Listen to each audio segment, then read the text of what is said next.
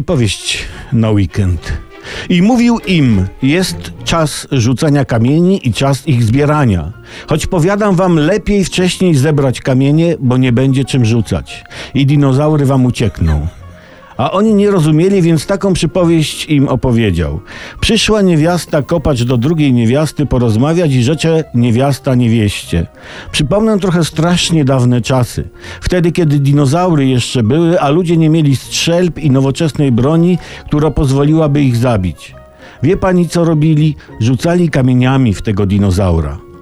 A owa druga zamilkła, czując na sobie jarzmo roztropności pierwszej niewiasty.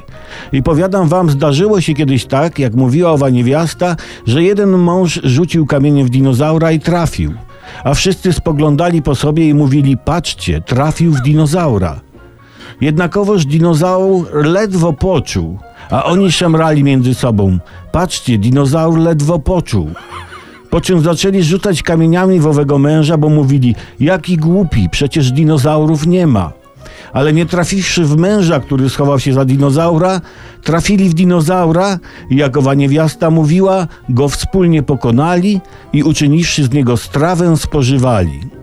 Zatem powiadam wam, jest czas myślenia i jest czas mówienia.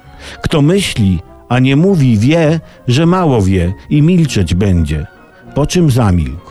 A oni też milczeli, myśląc o tym, co powiedział i co owa niewiasta powiedziała, nie myśląc.